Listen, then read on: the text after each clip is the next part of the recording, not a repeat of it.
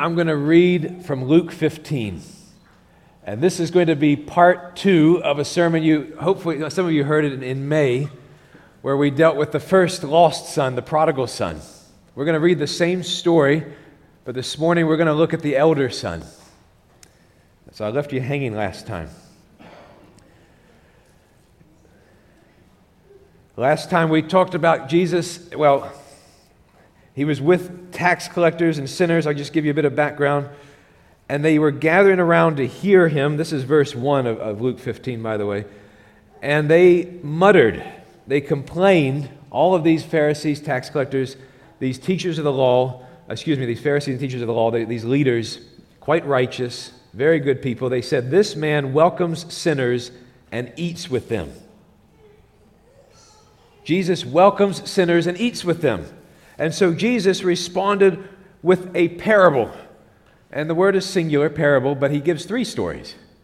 So we're meant to read them together.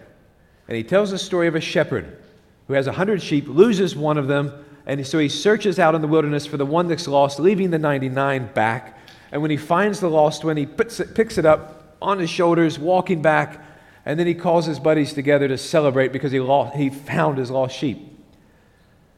And then he tells the story from the life of women in the home, a woman who lost one of her valuable silver coins, one out of ten. And so she lights a lamp, sweeps the floor, searches the whole house, and finally finds it. And it's so important to her, she calls her neighbors together and says, Come and celebrate with me because I've, I've found my lost coin.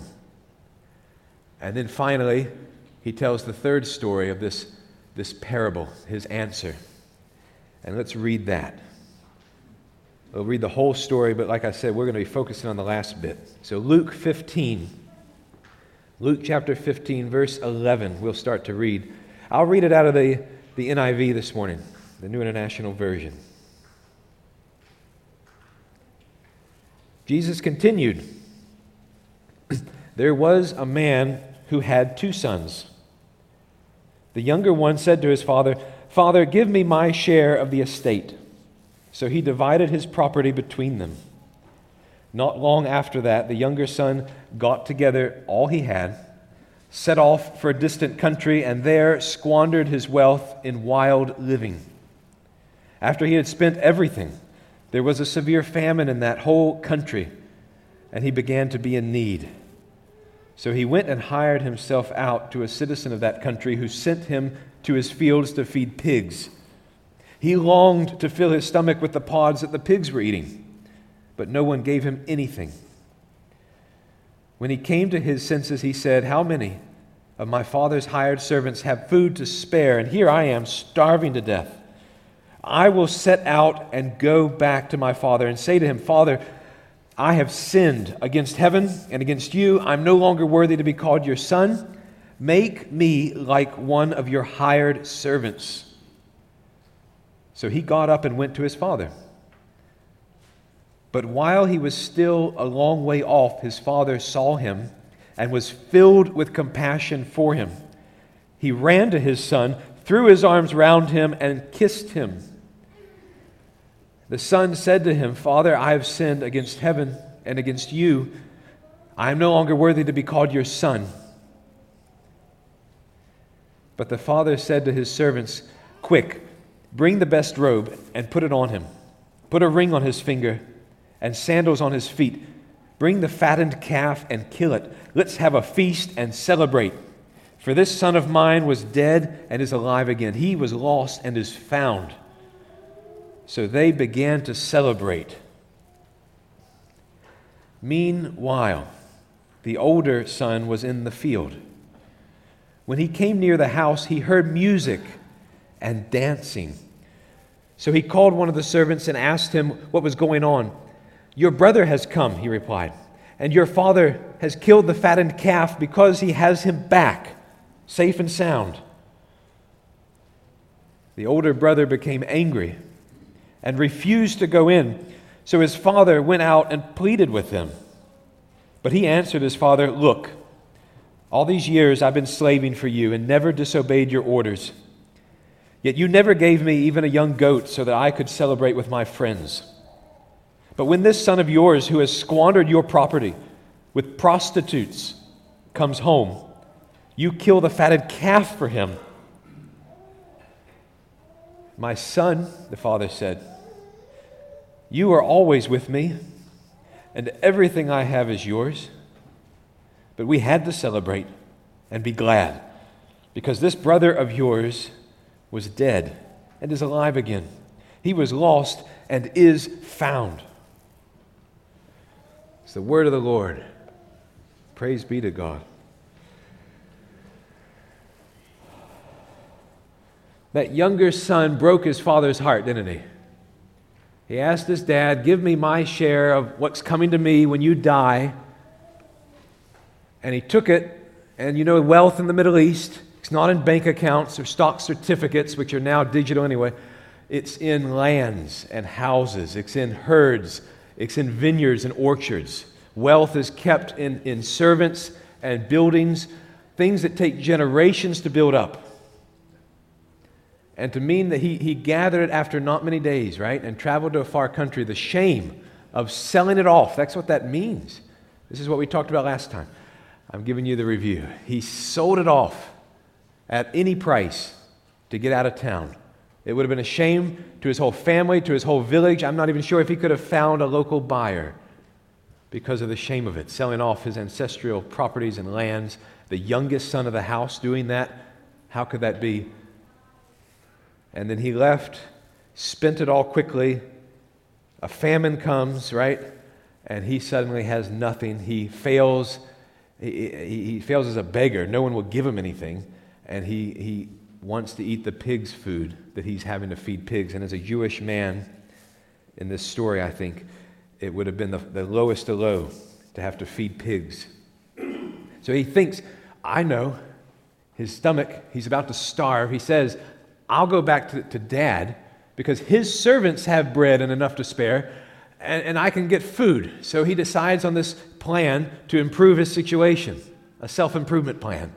I'm going to go back, I'm going to apologize, and I'm going to tell him I don't deserve to be his son anymore, but please give me a job.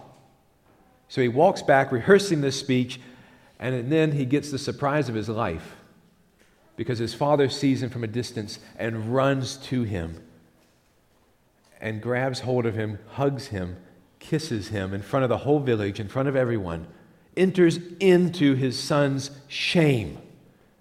And I told you last time, I asked a Middle Eastern uh, villager once, What would you think if you saw this scene? And he, would, he told me, If I saw this, I would think like son, like father. If he accepts his son, they're both just dead to me. This family, what is wrong with them? that he would identify now with that son who did that shameful thing. But the father does identify into the shame of his son. That's the cross in the story, isn't it? He enters into the shame and the filth and hugs and kisses and receives his son. And Jesus is basically telling those Pharisees, Look, boys, it's worse than you think. I don't just welcome and eat with sinners and tax collectors, I run down the road to them and I hug them and kiss them and I clothe them and drag them in and celebrate over them. That's the idea. And he dropped the self improvement plan. Did you catch that? He didn't say to his father, Make me like one of your hired servants. He didn't say it when it came to it. He dropped that because he saw he was received as a son. When it makes sense to be a servant, then. Only the father could fix the problem of the break in their relationship, and he did by going after his son and saving him. And then we're left with the elder son. And the word elder son, elder that Jesus used in the original language is there to give you that perfect hint, more than a hint, who he's talking about, because he's talking to a group of elders, Pharisees and teachers of the law, commonly known as the elders among us. And now he gets to the elder son in the story. Who do you think he's speaking most powerfully to right now in that part? He's speaking to those elders. And let's get into the story. It's a Middle Eastern story, isn't it? We already told you that. The elder son comes in from the field and he hears some noises, right? He hears the sound of music. and dancing. There's a party going on. And he gets closer and he sees one of the young men outside of the house. And the whole village would have been invited. A, a leading family and patriarch of the village having a party, everybody would have been there. And he approaches, and one of the servants, one of the young guys, is outside, and he asks him, You know, what's going on? And then we get the sort of the narrator role, the, the, the, the, bottom line in this guy's mouth in the story. He tells the older brother, what does he say? Verse, oh, 26. Called one of the servants, asked him what's going on, and he said, verse 27, Your brother has come. He replied, And your father has killed the fatted calf because he has him back safe and sound. Safe and sound.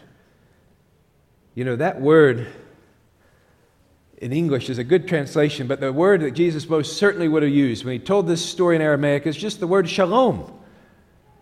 He's killed the fatted calf. Your dad has killed the fatted calf because he's received your brother back in shalom. And that means safe and sound, but it also means in peace. It has this comprehensive meaning. We don't have a single English word for it.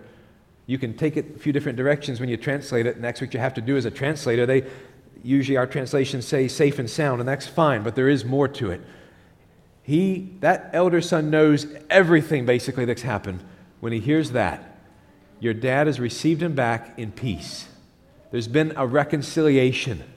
There's been a, restora- a restoration. And he is safe and sound. He is back. Notice the reason for the party is not that your brother has come. He says, Your brother has come. That's a fact. He's recounting the story accurately to the elder brother. But your father has killed the fatted calf because, what's the reason he killed the fatted calf? What's the reason for the party? It's because he has him back. The father has found his son. That's the reason for the party. Not that the son has done some great thing in returning. The party is for the dad. And it is over his son, yes. He celebrates over his son. But the reason for the party is this dad has found and rescued his own son back. The party is for the dad. And the, the, the, the, older son knows what's happened and he's angry. He's angry and he won't go in the house. And I want to tell you a story from the Middle East. When I was still new in Jordan, I was invited, our whole family was invited to a village just outside the capital. There's a young man worked in the city in the capital where we lived, and I met him, and he said, I've got to have you out to our family home in the village uh, one of these days on a Friday, which is the day off, the day of, of, of prayers at the mosque. You've got to come and have lunch with us. So one day he said, This Friday, I'm going to pick you up. We didn't have a car in those days, and take you out to my home. So after prayers, he drives into the city, picks us up. We drive out, going through these roads, up off the highway, down these, these dusty hills, and he comes to our village and he starts telling us about these neighbors and that house and who they are. And then we arrive at his house, and there, an older man in his thobe, you know, long robe and, uh, and all, comes to the door to greet us. It's his father. And we get out of the car, and I go up to the door, and his dad greets me. He, he kisses my right cheek, my, my left, and then my, uh, my right, left. Yeah, there we go. And, uh, and left again. Three kisses to welcome me and brings me in the house. And then his, this man, uh, my friend, uh, is it one of the sons of the house, he, uh, his older brother comes over who lives next door. And he comes into the guest room, the parlor where we're sitting, and he comes up to me and kisses me and shakes my hand and sits down. And we drink a cup of coffee together. And then his other brother, who's younger, comes, who still lives in the house. He's in the room. He comes in, kisses me, greets us, and sits down for a minute. We have a cup of coffee. And then his other brother comes, who works at one of the little shops on the corner that just opened up after prayers. He gets away for a minute, comes to the house, enters, kisses me, greets me, and stays for five minutes, and then he has to go back to work. Every male member of that house came and welcomed us and kissed us and greeted us because we were a guest of the family home.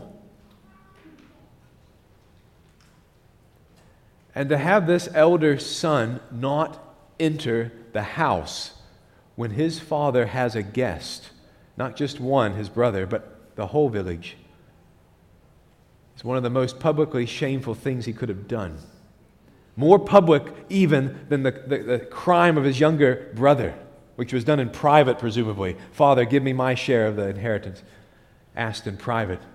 He, in public, doesn't go into the house, shames his father openly, and word would have spread. It did spread, didn't it? Because the father heard, Your son won't come in. He's standing outside. He won't get the father's son. He won't come in. Can you believe that? I asked a group of Middle Eastern men in Jordan once, What would you do if you were having a feast, a, a gathering with guests in your home, and your oldest son refused to enter? What would you do? And they told me, Oh, that's easy. I'd have my, some of my young men, servants or something, go out and tie him up in the back room, and after the party, I'd beat him within an inch of his life. That's an appropriate Middle Eastern father response to this kind of behavior. It's unthinkable. It blackens the face of the family, which is the, the idiom we use in the Middle East. It just means you've shamed yourself. And shame is devastating when reputation is everything. Everything. And then the next surprising bit of the story is when the father again does something unthinkable. The first thing unthinkable he did is he divided his property and actually gave the younger son what he asked for. The second unthinkable thing he did was he actually ran and accepted his son, which he should not have even talked to him. He should, yeah, embraced him in front of the whole village.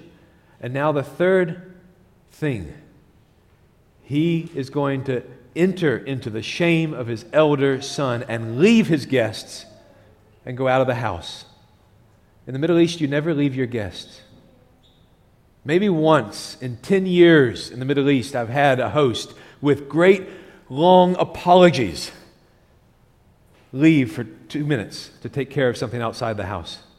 I'm so sorry. Please forgive me. I will be right back. Just stay right here. My wife will, will bring you, uh, you know, another cup of tea. I'll be right back. I'm so sorry. This emergency's happened. This has happened. This person is waiting outside. I'll be right back. I am really apologize. Please forgive me. And then go and come right back. Maybe once that happened. You never leave your guests in the Middle East. And he leaves his guest and comes out of the house to reason with his elder son. It's shocking. And that elder son says to him, doesn't say father, right? He answered his father, verse 29 Look, all these years I've been slaving for you, never disobeyed your orders, you never gave me even a, a young goat so I could celebrate with my friends. But when this son of yours comes back, who spent all your wealth on prostitutes, which he doesn't know that. So he insults his brother. You kill the fatted calf for him? Ooh. He speaks like a servant, doesn't he? He uses slave language. Look, all these years I have served you, and in everything you've ever told me to do, I was obedient. He talks to about himself like a servant, not like a son. A servant's the one that works and is always afraid of being let go if he doesn't perform well. A son doesn't fear that sort of thing. He speaks about himself as a servant. He doesn't have a father son relationship with his father. He has a master servant relationship with his father. He is lost from his father. This is really the story of the two lost sons. You know, the very first story, the sheep lost in the wilderness, lost far away, and then the coin lost in the house nearby, but still lost. And in the third story, you get both the, the son lost in the far country, and the son lost, and he's still in the house. He practically writes himself out of the family. He says, You've never even given me a goat so that I can go and celebrate with who? With my friends over here. The elder son denied the purpose of the feast, even. He, he said, You killed the fatted calf for my brother? No. Actually, the fatted calf is for to celebrate the Father's conquest, as it were, the Father's rescue mission gone successful. He rescued his son, he found him. That's the purpose of the feast. And the Father has to make a case for joy. The Father has to make a case why we celebrate. Oh, what does it mean to find his son? You know, it's the same as the shepherd who went and grabbed that sheep kicking and bleeding and drug him back home, or that coin found in the dust, grabbing it, wiping it off, and putting it back in your pocket safely. He found his son. The dad gets the credit. And he's celebrating over his treasure, his son, his younger son. The finder is God. And the older son is jealous, he's angry, and his unwillingness to be reconciled to his brother also means breaking any kind of fellowship with his father. Isn't that true for us even now in the Christian life? To have this break, this unwillingness to forgive another,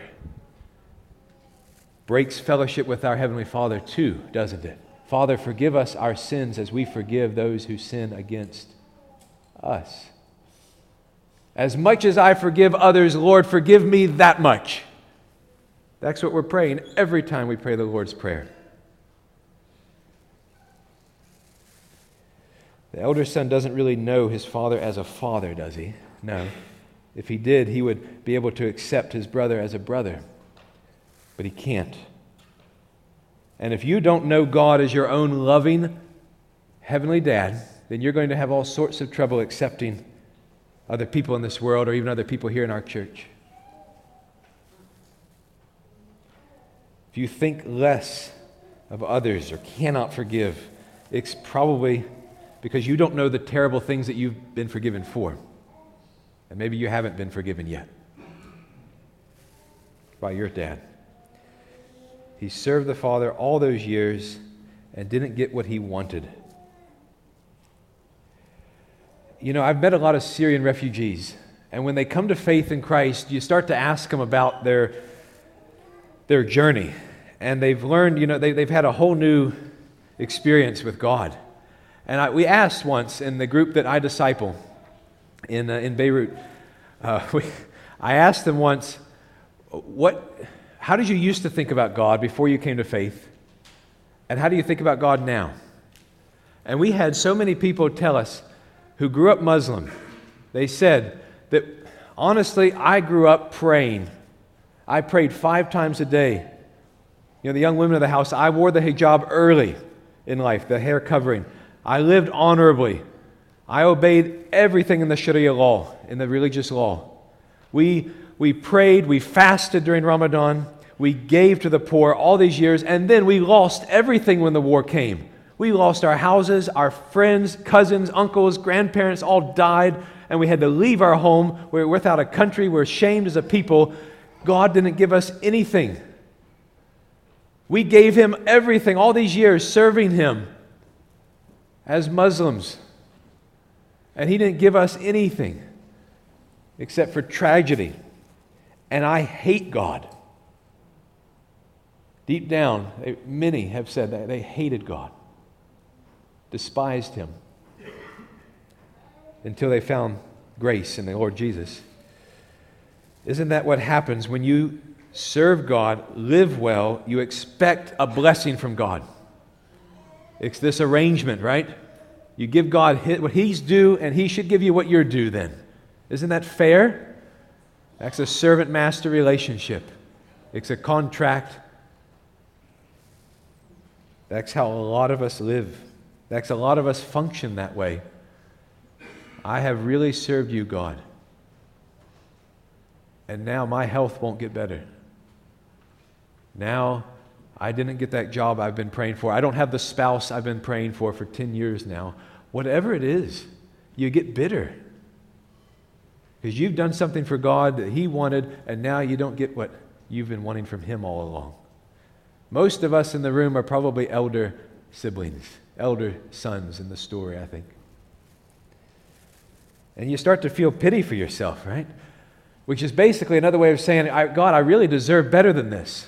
I do. And you're not giving it to me. You haven't even given me a goat to go and celebrate with my friends. That's our hearts, brothers and sisters. Sometimes we need to repent for the good things we do. Because we do a lot of good for the wrong reasons, don't we? We serve God for the wrong reasons. We've got to repent of our good works a lot of times. Not that the work itself was bad, but the heart attitude was totally wrong. Maybe even idolatrous, replacing yourself or something else for God. How much of humanitarian work in our world? I work in the humanitarian sector. Uh, and how much of that is done for the sake of humanity? How much of that is done to build a new Babel tower, essentially? Now, I'm glad people are doing good, and I'm grateful for the benefits of that. But the heart motivation behind so much of it Let's save the environment. Why? So that we can exalt the world and humanity's role in it. Not God, not as stewards of creation, not as his image bearers. It's idolatrous. Now, I'm glad for environmentalists who want to protect our world, but it's done for all the wrong reasons often. We have the best reason. We've been freed to live in the world with God. How do we live then? If you want to follow the Lord Jesus, how should you live? How do you do good for the right reason? I want to end with a story to give that to you. A story that I use a lot in my ministry among Middle Easterners. There was a gold thief, a very famous gold thief who became notorious across villages in, a given area in the Middle East. He was so famous because he could open, he could pick any lock without making a sound and go in and if you've been to the Middle East, you know that there's always a section of the city, a street, full of gold shops. And you buy gold for all sorts of reasons, but especially for dowries, for giving in marriage. And so buying gold jewelry is an important thing in that culture. So you have gold shops, and this man was robbing them blind, just became infamous. And so all the, the, the shop owners got scared and started doing what? They started sleeping in their stores at night because they were so afraid they would be next. And, and, you know, in the Middle East, you have the houses, in a lot of cities, even here, uh, people living above their shops and then the shop down below. So the shopkeepers started sleeping in their stores, and one night, this thief came in to one particular shop, picked the lock, entered the door without a sound, walked in, but there was a table right in the middle in the dark with some glass thing on it. He bumped into it, glass fell over, shattered as loud as you can imagine, and the man in the back, the owner, woke up and he started yelling, Thief! Thief! And so, as all of his neighbors are hearing the commotion and hearing him yell because you're, you're, you're living close and on top of each other practically in, in Middle Eastern cities, they start descending down to see what's going on. And the first three guys get to the door of the shop and they reach in and flip the light switch on just to see this thief with a knife stabbing the old man in the chest, killing him right in the shop. They rush in, seize the thief, now murderer, drag him out into the street, and they're about to kill him right there. A mob has already gathered. But somebody speaks up and says, No, we shouldn't do this. We're a country of law and order. We are a people of respect. We need to call the police and do this above board. We want people to know that in this town we won't tolerate thievery or murder. And so let's do it the right way, make it public to everybody. And so they call the police. Police come, they do their investigation, they seize the, the murderer, they get the knife and put it in a bag, you know, and seal it. They interview the first three guys who actually saw the crime and get their case ready. And then a few weeks later, the, the date comes in court, and the man is before a judge. And the judge asks him, How do you plead? And he says, Guilty. And so the judge is about to put the gavel down and declare him guilty and pronounce a sentence. And the accused says, No, Your Honor, please just wait a moment, if you would, sir. I just want to ask for two things before I'm executed. Would could you give me a, a, cigarette to smoke and would you give me a place to pray before I'm executed? And, and the judge says, Yes, we'll give you two cigarettes to smoke and a place to pray. But here I pronounce you guilty of murder, slap the gavel down, and you will be sentenced to death and execution in front of the, the very shop, in the middle of the street, in front of the very shop where you murdered that man. You'll be executed there at dawn tomorrow.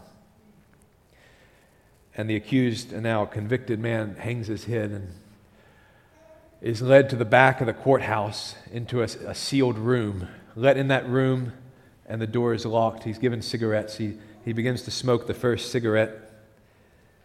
And as he's there, somebody was hiding in the room, apparently, because he suddenly, across this partition wall in the room, somebody knocks him in the head with a board, and he just falls right out on the floor.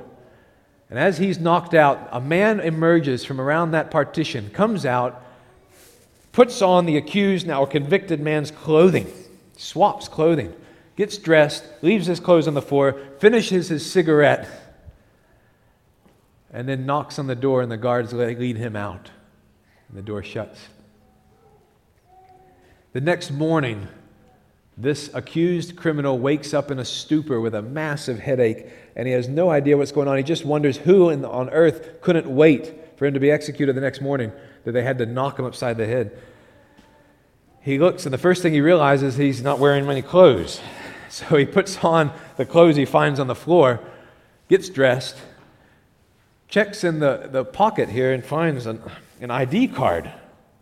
And it's his picture. But the name isn't his.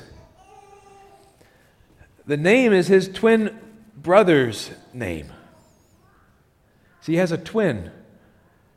And they resembled each other so much that their mom couldn't even tell them apart sometimes when they were young. He still has no clue what's really happened. He puts the card back, goes up to the door, creaks it open, sees the courthouse is empty. You know, it's the next morning. He doesn't know what's happened. So he goes into the courthouse, sneaks around, doesn't go out the front door, of course, goes out a back door into an alleyway and catches the first service taxi he finds. It's like a little mini bus and, and rides out of town. When he gets far enough away, pops out, goes into a coffee shop, just kind of tucks into the corner and drinks his coffee and sits there. And he hears and sees on the news playing there infamous thief, murderer, executed this morning. And that's when he realized what happened. He realized what his brother did for him. He has a new identity, a new name, a new life. If he buys a house, what, whose name is that house going to be in? his brother's name. If he has a child, a son, daughter, whose name will they bear? Well, in the Middle East, you know, we give our children, uh, we give children uh, the father's name as their middle name, and then their grandfather's name is the next name, and then the family name. So they'll bear whose name? The, his brother's name, if he has kids. If he marries, enters into a contract, whose name will be on the signature line? It'll be his brother's name. So how could he possibly live to thank his brother? for that kind of sacrifice and costly love, that kind of gift, how can he live? There's only one real way. he can live to honor the name of his brother. He's been set free. Will the police keep looking for him? No. He's free to live to the honor of his brother's name. That is the best he can do out of thanks. He's, been, he's received everything a brother could give to a brother. How does he live now? He lives to honor the name of his brother, to thank him with a grateful heart. We sang earlier the words up here Lover of my soul, I want to live for you. How will you live? You've received everything. The Father's run and caught you and hugged you, kissed you, drug you in, and thrown a party over you. He's entered into your shame and left all of his guests behind to come reason with you and tell you, look, everything is yours. You're always with me. Come celebrate with us. And now, will you let yourself be moved by the costly love of your Father? That's believing the gospel. Will you let yourself be moved and drop any self improvement plan? Drop any righteousness, any good view you have of yourself already. And just receive identity as a gift from the Father, forgiveness, a new status, a new chance, a new life, a new freedom. You are free now to obey God, to serve Him as a son. You've been forgiven, you've been graced, all of that. You know, if you're not really passionate for honoring the name of Jesus and making him famous in the world, then you might not really have been in the place of that gold thief, murderer, or in the place of these of that younger son, where they just are overwhelmed by the father's costly love for them. Maybe you haven't experienced that really. And you could have been a, a Christian, so to speak, for a long time and not really known the Father's costly love for you. Maybe you didn't know that you had been grabbed out of the dust and, and swept off and kept as a treasure and celebrated over. What does it take? What does it take? It takes looking and seeing a Father who stopped at nothing to restore you, to have a loving relationship with you, be moved by his costly love for you, believe Jesus suffered and died for your sin and shame and receive that forgiveness, receive a new name in your life, and then just live out of that. You will have already received everything. Now you just freely live out of it. Let us pray together. Heavenly Father, give us a sight of your running to us with mercy in your eyes, hugging us and kissing us in our shame and filth and our guilt and sin. Give us eyes to see how much it has cost you to enter into our, our shame. Lord, we need you to change us, to forgive us, and then we can actually obey. Then we can live, but not as servants, not as fearful people, but as sons and daughters who will never fear being cast out, but simply freely love you and, and obey you that way. In the name of Jesus, power us to do it. Amen. Amen.